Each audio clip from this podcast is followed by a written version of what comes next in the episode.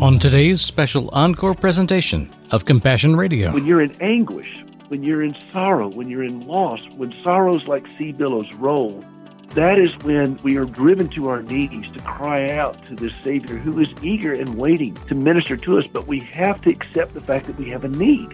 And it is so difficult for so many of us to do that. I know it is for me. I'll fix this. I can do this. I got it. No, I don't. I caused a great deal of carnage before I came to the point to realize I can't do this.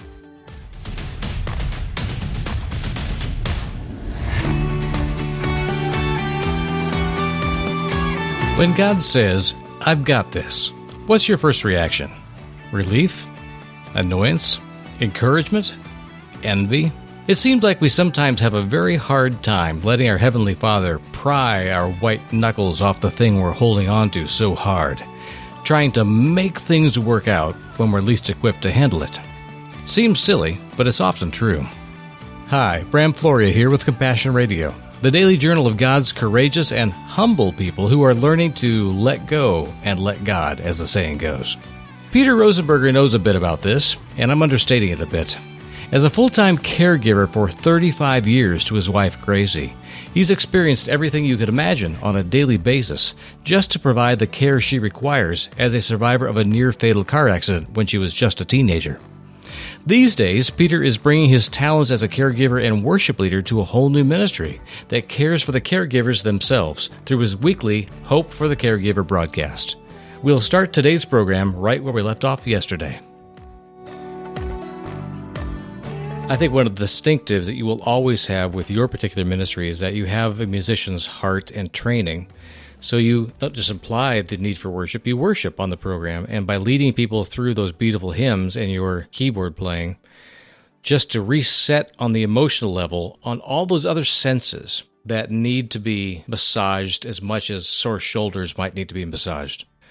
You do that in your ministry, and I'm thankful for that. Well, to your point, Bram, Martin Luther said, next to the Word of God, music elevates the soul like nothing else. Mm-hmm. And so when I play these hymns, I go back on my CD, for example, Songs for the Caregiver. I did hymns very specifically addressing the core need of a caregiver. Like the first hymn is, there is a place of quiet rest near to the heart of God, a place where sin cannot molest.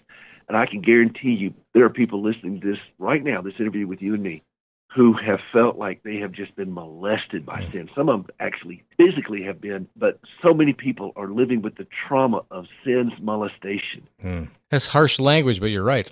It is harsh language. It's a harsh world. Yeah. Sin is a harsh business, and what happened on the cross was a harsh remedy. Mm-hmm. And so that's where I want to drive people to understand just how magnificent the cross is, so they can understand this in the context of the suffering that they have to watch. We are sharing in the sufferings. When Jesus stood at the grave of Lazarus and he groaned within him, most commentators are saying that Jesus got angry. Mm. He was angered at death. He knew what he was about to do. He knew what was going to happen with this. He knew who he was, but he was angry at death. God hates death. He hates it so much that this is what he did to fix it. Mm-hmm. That's the point I want to drive home, that as we are walking through this often very long valley of the shadow of death with somebody who suffers, somebody who is impaired, somebody who is treating us like garbage while we're trying to wipe them and everything else, this is what the reality is for caregivers. I know people who are getting cussed out while they're changing adult diapers. Yeah. This is the reality for so many, and I want them to understand that grieving Savior who understand he was acquainted with grief, that merciful Savior who understands this in ways that we can't possibly do. And I love in the Chronicles of Narnia, in the first one, The Lion, the Witch, and the Wardrobe, when Edmund, who was a traitor, was in danger, he was ransomed. And Lucy said to Aslan, who was the Christ figure, "Can anything be done to save him?" And Aslan responded, the words so beautiful, C.S. Lewis wrote this, "Yes, all will be done, but it may be harder than you think." Mm-hmm.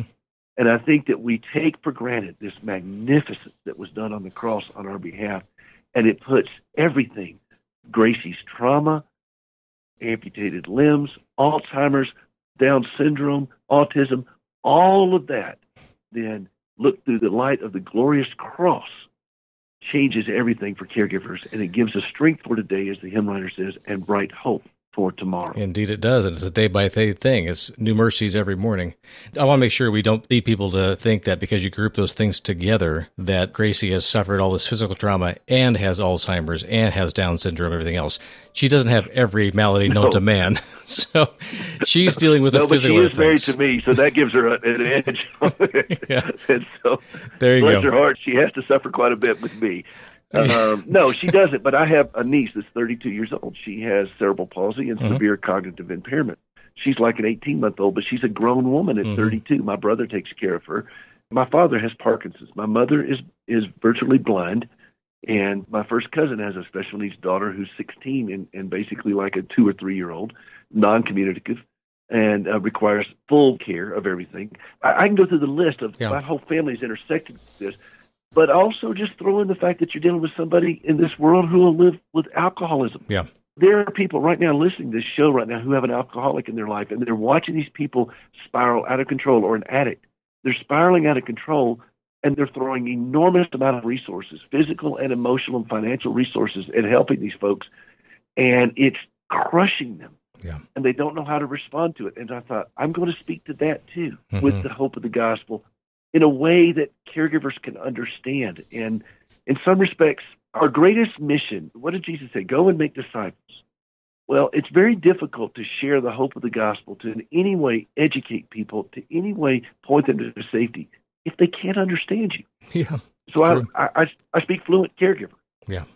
And you do it with the kind of humility and humor that is almost off-putting to those who think you have to be in a certain mode to be a caregiver. You do upset the apple cart a bit on purpose, and you get people really thinking about what it means to be human again, not just in the role, as if that's the only identity they have. As you said earlier, the chief end of man, and we all accept this throughout Christendom, especially in the West, this is it, to glorify God and to enjoy Him forever. And to enjoy is supposed to be an experience. It's not just an intellectual assent to His sovereignty. It's to say, would you be with me in this, in the now, right here? How do you restore yourself, Peter? How do you and Gracie build memories and times that are tender and are enjoyable so you have something to keep putting that pin on the board saying, we did this together? Just yesterday, I saw that you guys made a quick run down to Yellowstone National Park, because that's fairly near to where you live in Montana now. Is that the kind of thing? And if it is, what did you learn this time around when you were out there communing with God and nature? Well, first off, I learned that this is the better time of the year to go because there's less crowds. Yeah, and so we had a lot of space there. Now, we live in a place where we have a lot of space anyway. Mm-hmm. Montana, you know, they've been social distancing since 1889. Yeah. And they want to keep it up. We do. The state motto now is, y'all go back home now. Yeah. We do several things, and it's important. We do them individually. We do them together. Yesterday was one of those moments where we just kind of looked at the beauty of this world and try to leave as little mark on that beauty as possible, and just appreciate it for what it was. The other thing is we do music together, and that's an important part of our life where we have that. I find those places of slowing down. A guy gave me a great piece of advice when we first moved out here. He said, drive at the pace you're comfortable slamming into the ditch at. Yeah. And that's a great piece of advice for life, because I think we're going to end up in a ditch. But if we could slow down and slow our hearts down and realize, oh, wait a minute, it's really not all up to me. Mm-hmm. You know, my wife has a savior. I'm not that savior. Yeah. And I tell myself and my fellow caregivers, look down at your hands. If you don't see nail prints, this ain't yours to fix.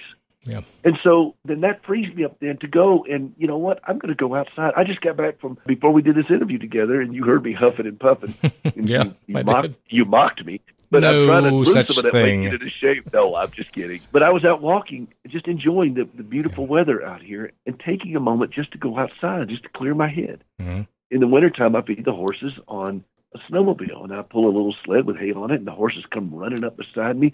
There is nothing like racing through a snow-covered pasture with horses kicking up the snow everywhere to change your perspective on life. I'll get up there and go in the hot summers and soak my feet in a cool stream and just be still for a moment. The other thing I did, Bram, you would appreciate this, I turned off a lot of network television and the news, because I think that the news in this world is designed specifically to keep us ramped up. Yeah. I had a knee surgery last fall. They had to fix something on it. And while I was recuperating, I watched a ton of documentaries, mm-hmm. just a ton of them, on everything from Lewis to Tolkien to Spurgeon and Huss and Luther and just all of so many different things I was watching. Number one, I felt smarter for doing it instead of watching network television, which I always feel stupid for doing. But then I was also struck by these guys, particularly the reformers, how anchored they were on the Word of God. Yeah. How solely they based everything, their well-being, their emotional well-being, everything on the Word of God. It provided a place that they could go to and stand on when everything looks like it's all just falling apart. Mm-hmm. And how restorative that is to our souls. And what that means now. And, you know, maybe as I get older, I appreciate these things a little bit more. I don't know. I spent a lifetime trying to solve a problem that was not mine to solve. Yeah.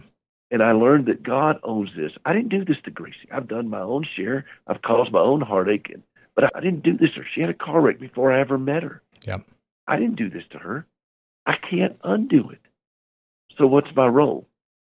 And my role is it's stewardship. Yeah. And to do the best I can with it. And in the process, she deserves to have a healthier, calmer, and even a more joyful caregiver. And we've had extremely tender, beautiful moments while in the midst of craziness. Yeah. Changing, addressing with a really ugly wound. You know, she's had seizures. She's coded. She's choked and all these things. You know, I'm there for her in these moments. And then following these moments that are so traumatic, we can just kind of be still. And she's had humiliating moments where she's not able to do certain things. And in those moments, I just told her, I said, sing, Gracie. And she's like, praise the name of Jesus. And these humiliating moments, those are restorative moments as well. You know, and so this is our journey, and this is the journey for so many millions of people around the world. And your show is global, and it's common to everyone. Caregiving transcends everything. Religion, yeah. Grace, creed. If you love somebody, you'll be a caregiver. You live long enough, you're going to need one. It's just that simple. Mm-hmm. And so here's the message that I have come to understand. And like I said, I speak fluent caregiver, but the greatest news is that it's our Savior's native tongue. Indeed. I don't think that if God had a plan for this world in the face of death, for us to do anything else but ignore it and hope for another life to come, we'd be totally wasting the very existence He gave us. I do believe that there was something special that can only happen in this realm that won't be possible in the realms to come, as good as heaven will be. How much suffering can there really be where there's nothing but perfection? And how much do we actually learn the heart of our Savior, and how wonderful it is to connect with other people, especially our loved ones, unless we've had to face difficulty and even pain or suffering with them. I do believe there's a beauty in that that cannot be experienced anywhere else, period. And so what you're exemplifying for us, Peter, is not just something we are needing to be afraid of, and God forbid it should ever happen to me, but God that we would be, as we see in Peter and Gracie, when the time comes for us to be receiving or giving the kind of grace that's necessary for us to draw close and not be pushed away, not to be spiritually and socially distant the rest of our existence. There is something about what you do, Peter, that draws you into the very heart of God. Peter Rosenberger will be back in a moment to share more about how the calling of the caregiver is both impossible and full of possibilities. If you are a caregiver, I hope that what you're hearing today encourages you in the work that you do. Just before Christmas, I traveled to Vietnam, a country we've long had on our radar for Bible projects. In fact, Norman Sharon Nelson did some pioneering work there 30 years ago, ferrying in batches of Bibles to the small but rapidly growing church in cities and hill tribe villages. I was astounded to discover that the early work had yielded tremendous fruit, opening doors we couldn't have even imagined 3 decades ago. For the first time in the history of communist Vietnam, Christians were now allowed to openly celebrate their faith and held 2 nationally permitted crusades in Ho Chi Minh City and Hanoi. I witnessed hundreds of Vietnamese Christian artists and evangelists sharing their faith with tens of thousands of their countrymen, including government officials who had until recently been persecuting the church. The window of opportunity for the gospel is open right now, and Bibles are allowed in. The churches are asking for them earnestly, so please send your best gift today to help us provide the Bibles they are begging for in 2023. Call us today at 1-800-868-2478. or give online at CompassionRadio.com. And please note our new mailing address, P.O. Box 77160, Corona, California, 92877. That's Box 77160, Corona, California, 92877. Please give generously, even sacrificially, right away. I know that God will be pleased if we do. Thank you. And now, back to our discussion. There is something about what you do, Peter, that draws you into the very heart of God. To your point, Jesus obviously felt that way because he condescended down to our suffering. He took on all of this himself and was present with us. There's a wonderful author, and I would encourage all of you to read this book. It's a hard book. You're not going to thank me for reading because it's a hard book. It'll challenge you. It's Suffering in the Heart of God by Dr. Diane Langberg. You know, a lot of times we use the word they inappropriately. We say, well, if they didn't do this, they wouldn't have to do this. If they didn't do that, somehow like somebody else's moral choices or life choices are in more need of redemption than our own. Right. And she said, the only person who can say they is him. And he became like us, so there wouldn't be any they. He was there with us in our distress and is there now. That's the whole point. When he sent the Holy Spirit at Pentecost in the church calendar, when he sent the Holy Spirit, what is the Holy Spirit called? The Comforter. Why would he send the Holy Spirit if we didn't need comfort? And what is it about this that he wants to model his own heart, that he was willing to put this on himself and be with us in our misery, in our heartache, and share in it with us, take it all upon himself. That's the whole concept of understanding of the gospel. And I think you're right. I think that in this sanctification journey we're on in this life, he uses suffering as a teaching tool. I don't like it, but he didn't ask me my opinion. I don't know that anybody likes it. Anybody tells you they do, they're kind of sick. Yeah. There's nothing to like about it. That's not healthy to like it. But we can respect it for what it is and appreciate the work of God in it.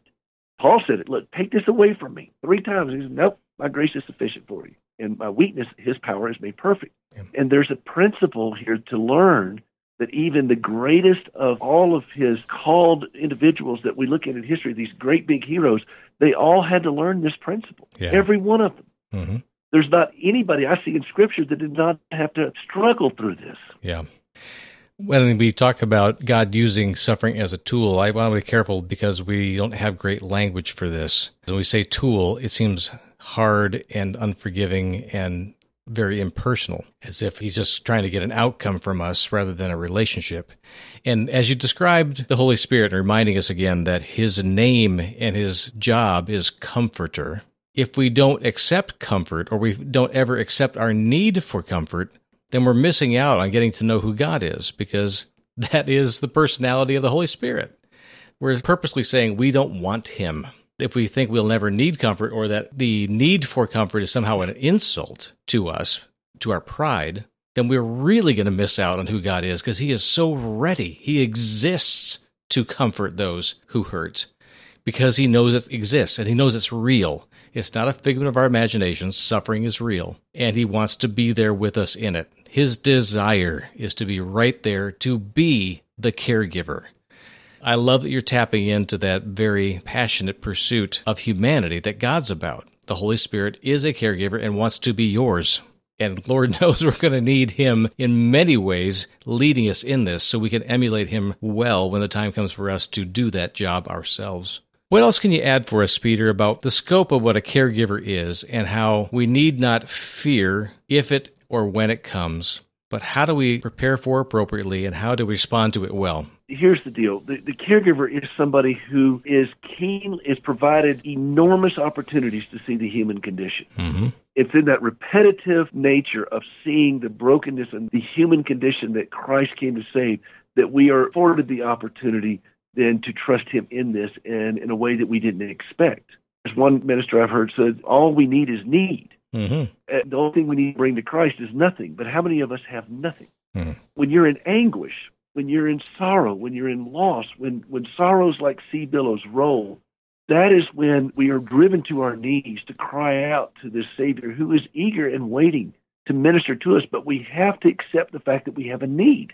Yeah. And it is so difficult for so many of us to do that. I know it is for me. I'll fix this. I can do this. I can do this. I got it. You know, and no, I don't. I caused a great deal of carnage before I came to the point to realize I can't do this. And it takes sometimes those of us with a little thicker skulls than others to recognize that we're not up to this, but he is. Mm-hmm. And there's a greater principle at work here. And there's not some kind of sick perversion that we suffer more for Jesus, so therefore we're more noble. No, it's just there is an understanding that God desires to meet us in our greatest need. And oftentimes the only way we can see that is through this broken, fallen world of suffering. Yeah. Jesus said that it's difficult for a rich man to enter into the kingdom of heaven, not because he's castigating people's wealth. God wants to shower abundant wealth on us, more than we can even possibly imagine.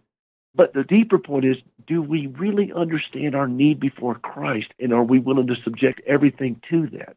As caregivers, we see that because we're dealing with such sorrow. And now my question is, instead of letting that turn us into rageful or bitter or resentful people, are we willing to take a tiny leap of faith and trust that his scarred hand is holding our scared hand? And are we willing to do that? Are we willing to see his provision in this in ways that maybe you couldn't otherwise, and that there's beauty and there's joy and there's tenderness and there's meaning and substance? Yeah. Not in the grotesque and the heartache, but in the growth of who you are as a person. And I would say to you as caregivers, we're never going to feel better about what our loved one endures. Mm. We're never going to feel better about it.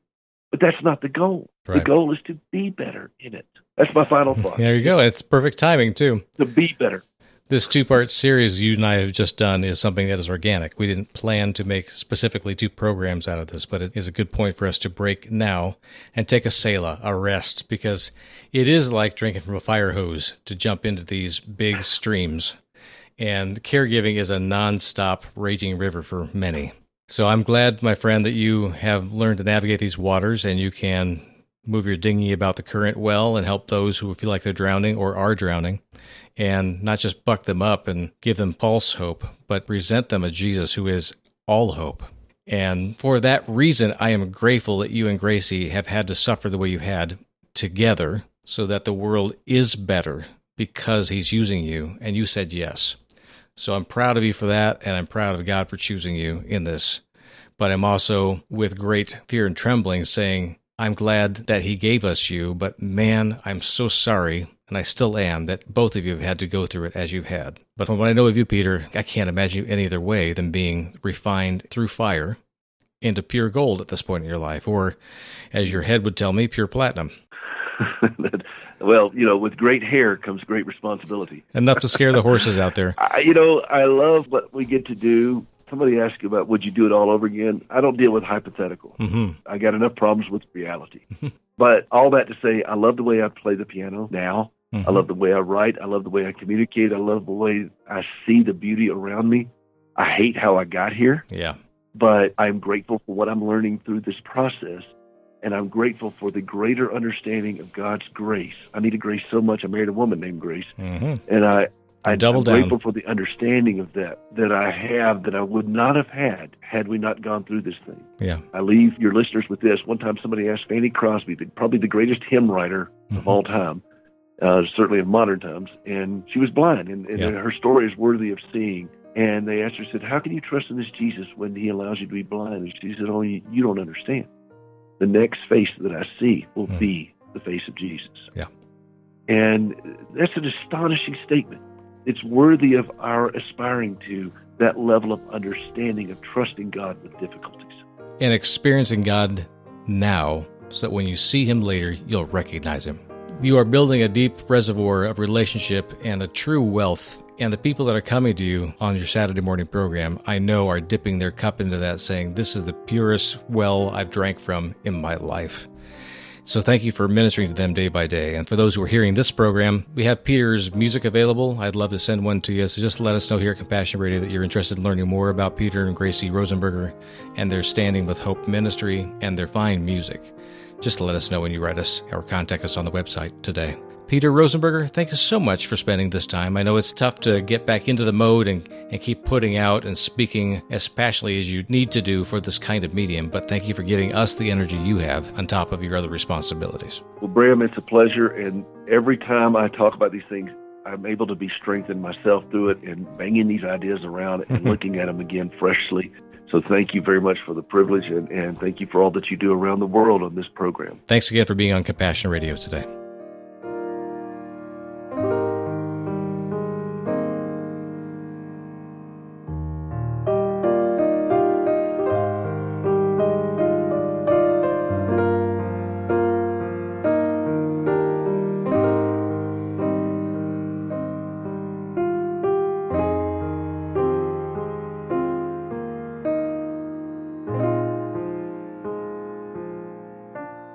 I chose to broadcast this encore presentation of my interview with Peter Rosenberger for its timeless wisdom that we need to be reminded of. If you believe hearing the good news from the front lines of faith builds your faith, then let us know today. Just visit our website, CompassionRadio.com, or call our toll-free order line, 1-800-868-2478.